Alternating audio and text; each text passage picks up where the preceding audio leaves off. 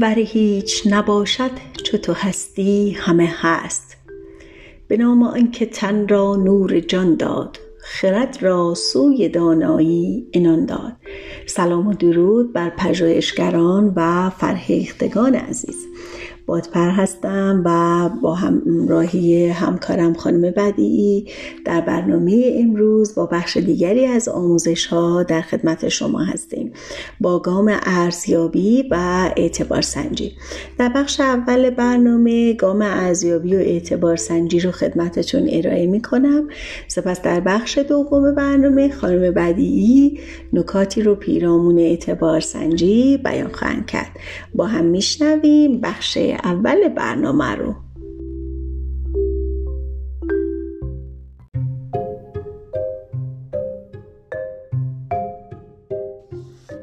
خرد هر کجا گنجی آرد پدید ز نام خدا سازد آن را کلید.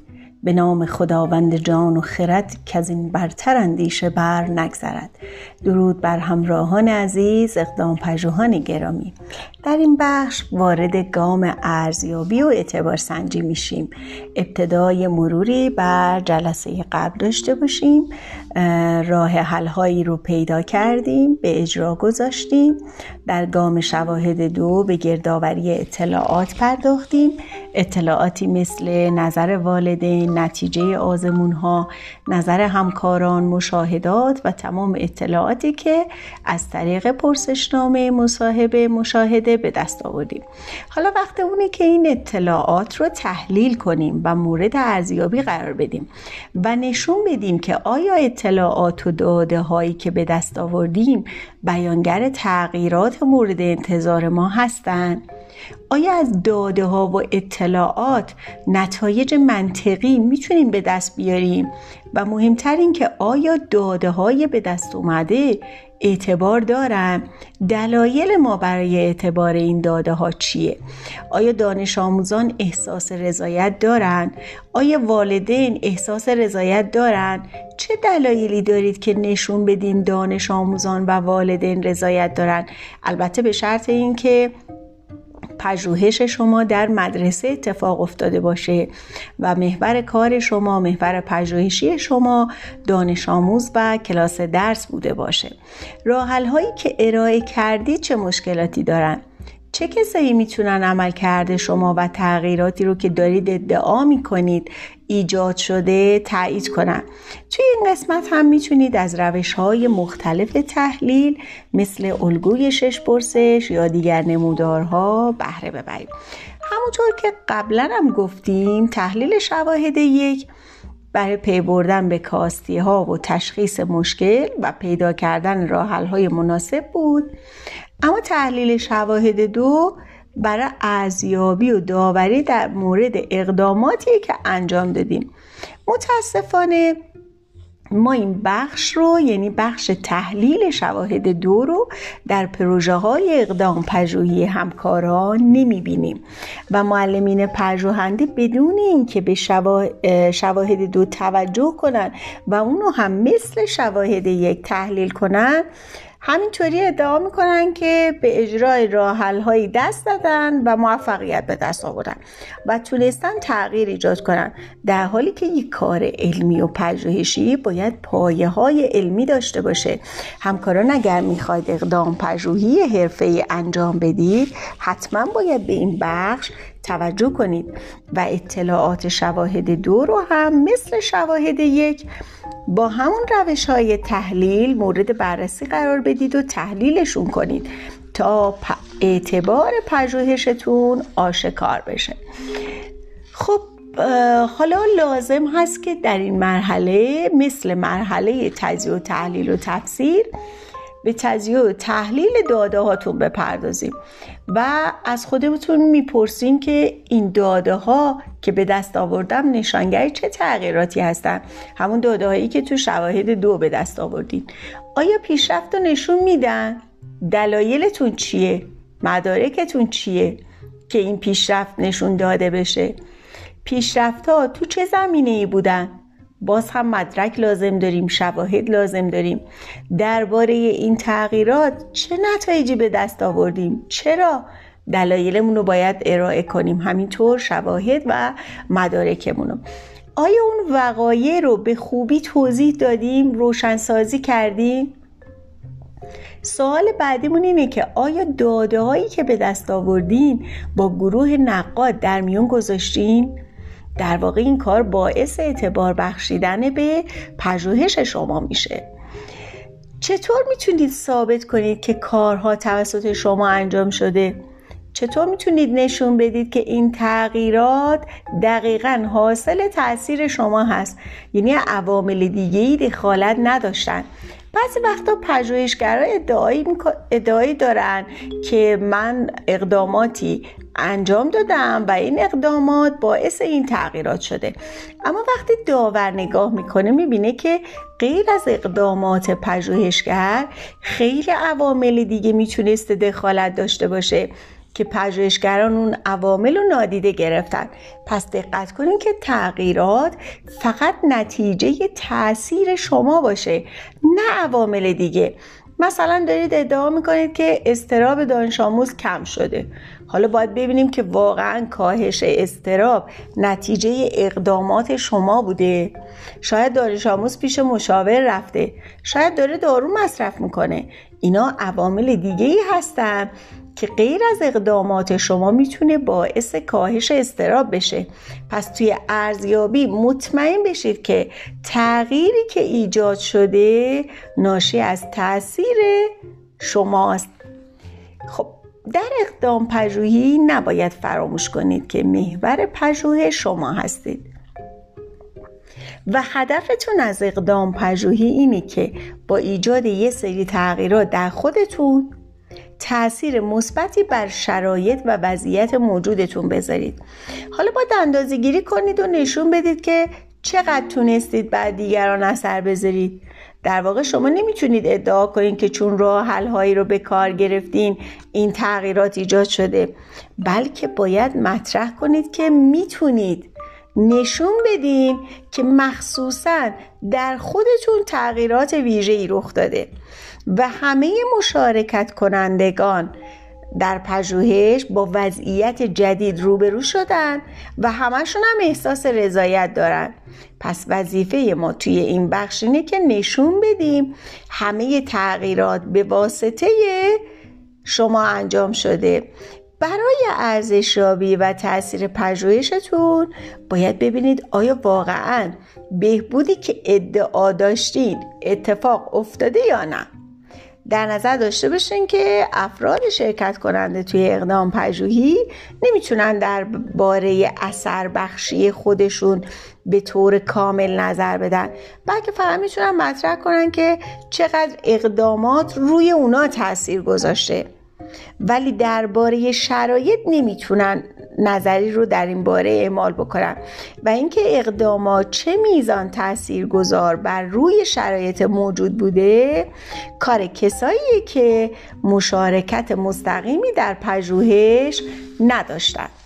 خب حالا ببینیم که این افراد چه کسایی هستن و ما وارد چه بخشی از اقدام پژوهی میشیم. سوال مهممون این بود که چه کسایی می‌تونن درستی ادعای شما رو ثابت کنن؟ چه کسایی می‌تونن ثابت کنن که ادعای شما درسته؟ چه کسایی می‌تونن اینو تایید کنن؟ اونا رو باید مشخص کنین. یعنی افرادی که می‌تونن این کار رو انجام بدن کسانی هستن که شاهد اقدامات شما بودن نتیجه کار شما رو می‌بینن. مثلا مدیر مدرسه تاییدیه میده که این تغییرات ناشی از تاثیر شما هست. و شما این اقدامات رو انجام دادید. پس تمام افرادی که به نوعی شاهد برنامه های شما هستند و نتیجه اقدامات شما رو می‌بینن می‌تونن با دادن گواهی به شما درستی ادعاتون رو تایید بکنن. مثلا والدین دانش آموزان. یا فرادستان مثل مدیران، کارشناسان و کسانی که درگیر پژوهش نبودند. به واقع نتایج پژوهش بر زندگی و شرایط شرکت کنندگان اثر می‌ذاره.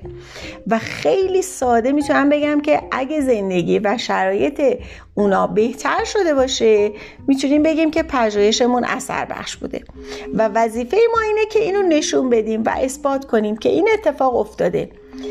اما باید اسنادی ارائه کنیم که نشون دهنده این بهبود باشن و گروه نقادم اون اسناد رو تایید بکنن.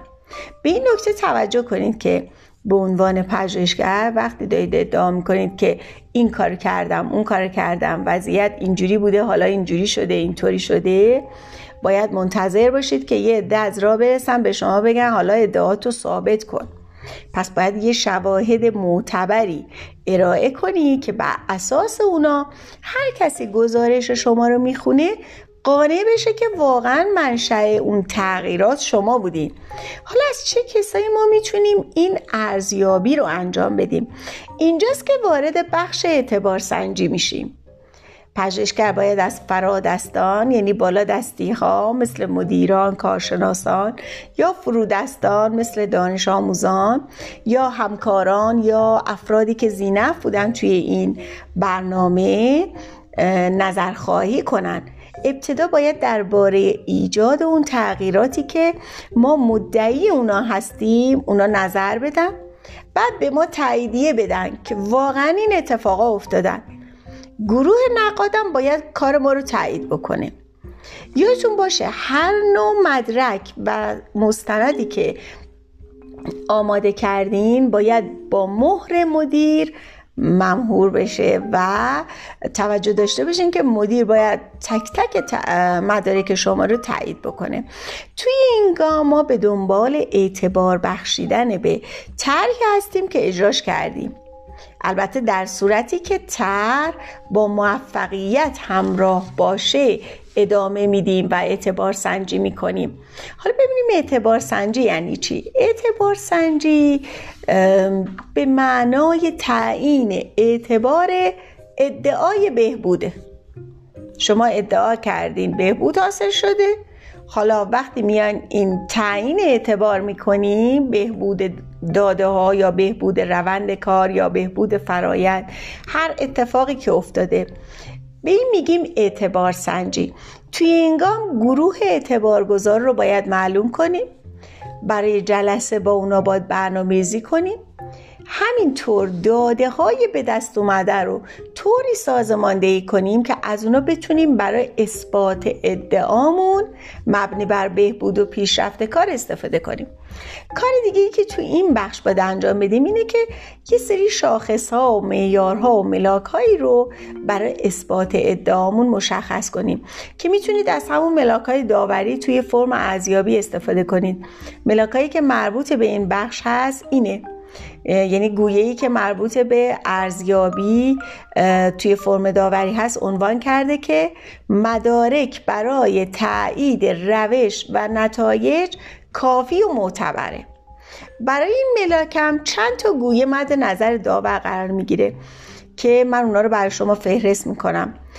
اول ارائه مستندات کافی و قانع کننده در خصوص موفقیت برنامه‌ای که شما اجرا کردین.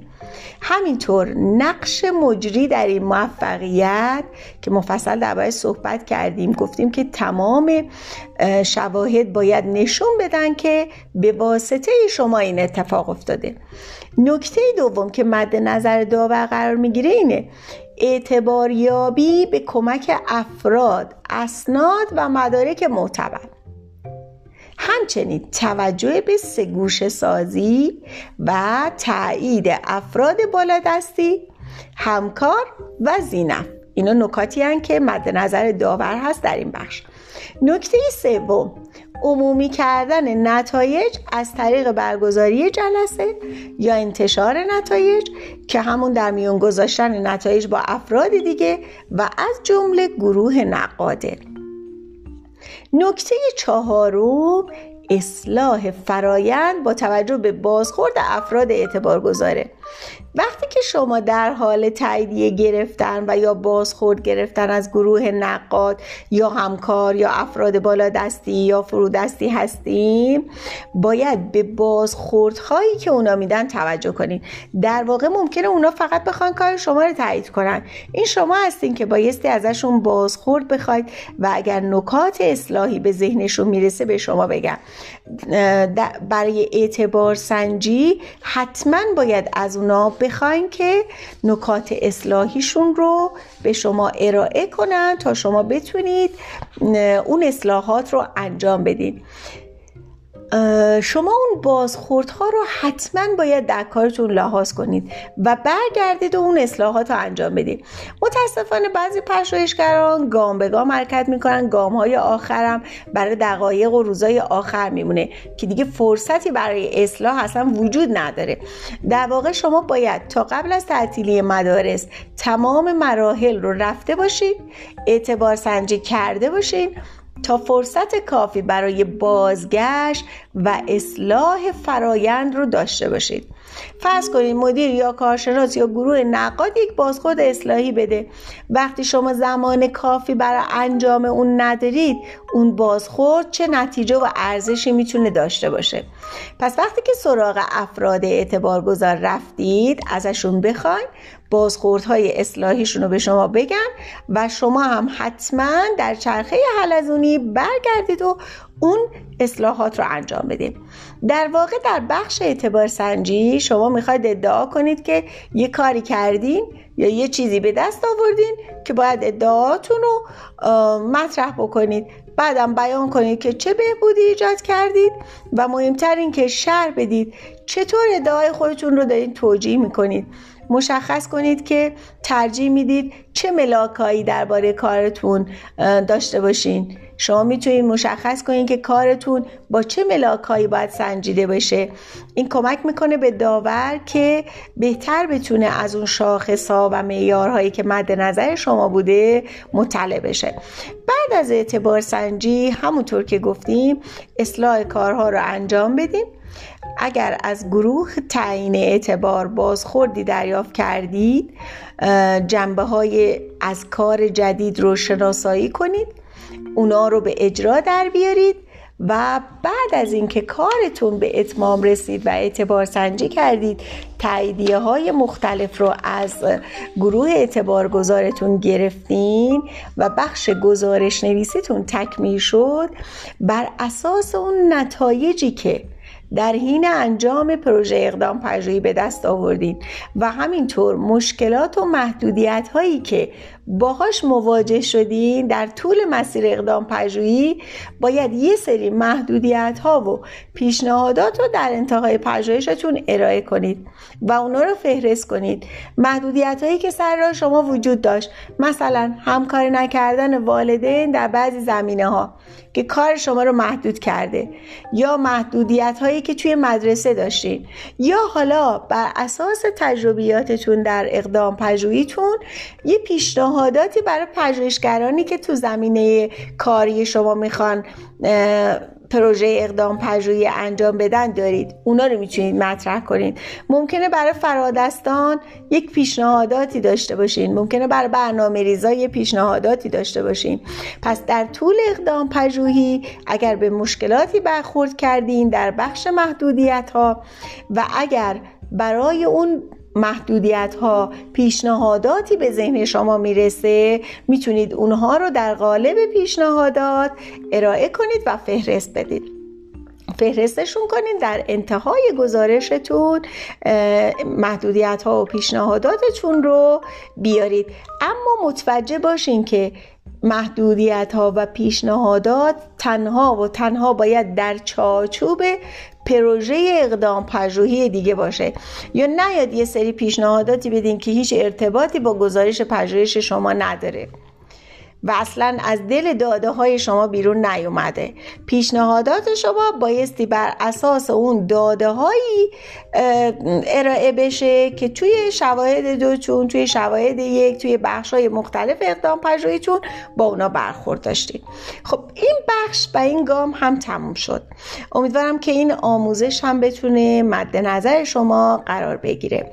لطفا چند بار فایل های صوتی رو گوش بدید و دست به قلم ببرید. چندین بار اصلاح کنید تا بتونید یک کار پژوهشی حرفه‌ای رو ارائه بدین. در پناه خدا باشین.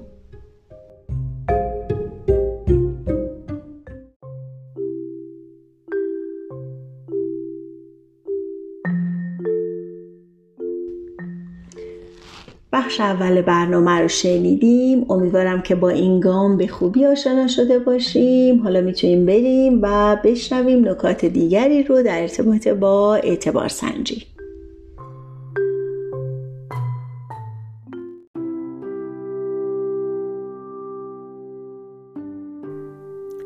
به نام خداوند جان آفرین. حکیم سخن در زبان آفرین. سلام. در راستای تکمیل مباحث اقدام پژوهی در بخش اعتبار دادن به اقدام پژوهی و یافته های اون نکاتی رو در ادامه صحبت های همکار محترمم خدمت شما عزیزان ارائه میدم. این گام که همون اعتبار دادن یا مشروعیت دادن به اقدام پژوهی هست در طول فرایند اقدام پژوهی و در گام های قبلی وجود داشته از اونها صحبت شده و شما عزیزان اون رو اجرا کردید. می‌تونم اینطوری بگم که در واقع اعتبار مثل یک جریان خونی هستش که در مراحل و سرتاسر سر اقدام پژوهی شما جاری بوده و شما با استفاده از روش های مختلف اعتبار رو به جریان اقدام پژوهیتون بخشیدید. برای اینکه این مبحث رو کمی بیشتر و بهتر متوجه بشید اشاره می‌کنم به پنج نوع اعتباری که از نظر اندرسون و کاترین مهم بودن. اولین اعتبار اعتبار بازده هست. اعتبار بازده در واقع اون بخشی از کار هست که نشون میده که اقداماتی که شما انجام دادید تا چه اندازه تونسته مسئله مورد پژوهشتون رو حل کنه. هر چقدر که شما بیشتر تونسته باشید مسئله و مشکلتون رو حل کنید در واقع اعتبار بازده شما رو افزایش میده. دومین اعتبار اعتبار فرایند هست که اینجا منظور کفایت فرایندهایی هستش که شما در مراحل مختلف پژوهشتون از اونها استفاده کردید. به عنوان مثال در جمع آوری شواهدتون شما چه، از چه میزان منابع استفاده کردید؟ آیا این منابعی که استفاده کردید به روز بوده؟ اطلاعاتی که جمع آوری کردید حجمش چقدر بوده؟ آیا اشباع شده این اطلاعات؟ همه اینها می‌تونه فرایند کار شما رو اعتبار بده. اعتبار دیگه اعتبار دموکراتیک هست. در این اعتبار در واقع به این مطلب می‌تونیم اشاره کنیم که شما توی پژوهشتون چقدر از مشارکت گروه های دیگه استفاده کردید؟ آیا از فرودستان و فرادستانتون نام بردید؟ اگر نام بردید در مبحث سه سازی از اونها استفاده کردید. همه این کارها اگر انجام داده باشید اعتبار دموکراتیک به کار شما میده. اعتبار بعدی اعتبار تسهیل کننده هست که نشون میده که شما در واقع نظرات دیگران چقدر کارتون رو تسهیل کرده و جهت داده. اصلا از نظرات دیگران قبل و بعد از پروژه نام بردید؟ این نظرات آیا سودمندی و مفید بودن کار شما رو تایید می‌کنن یا نمی‌کنن؟ و اعتبار آخر اعتبار گفتگویی هست که در واقع نشون دهنده این هستش که ارزش گفتگوی با همکارانتون و افراد فرادست و فرودست در کار شما چقدر بوده آیا این نظرات از نظر شما به عنوان پژوهشگر ارزشمند بوده یا نه؟ و آیا این ارزشمندی رو شما بهش اشاره کردید یا نکردید؟ خب همونطور که متوجه شدید تمام این مراحلی که به عنوان اعتبارهای مختلف از اونها نام بردم در طول اقدام پژوهی شما جاری بوده و چیزی جدای از اقدام پژوهیتون نیست. و بنابراین همونطور که قبلا هم گفتم می‌تونیم بگیم که مراحل اعتبار پژوهش در جای جای اقدام پژوهی شما رسوخ کرده و وجود داره. علاوه بر همه این انواع اعتباری که گفتم باید به یکی دیگه از نکات مهمی که باز می‌تونه نشون دهنده اعتبار بالای کار شما باشه هم اشاره کنم که چیزی نیست جز رعایت جنبه های اخلاقی.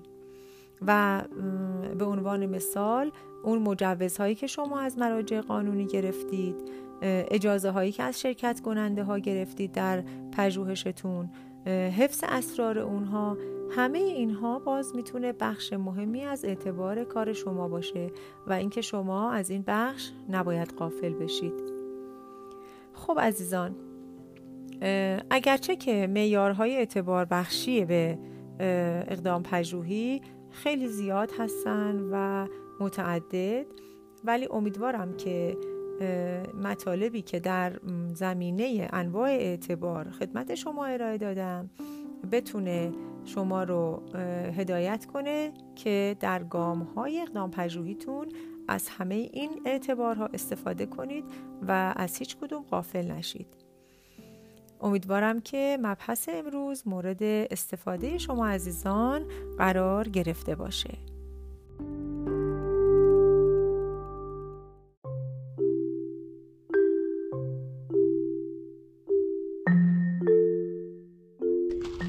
ممنون از سرکار خانم بعدی و سپاس از همراهی شما عزیزان. امیدوارم که این آموزش هم کمک کنه به شما در اجرای بهتر اقدام پژوهی هاتون.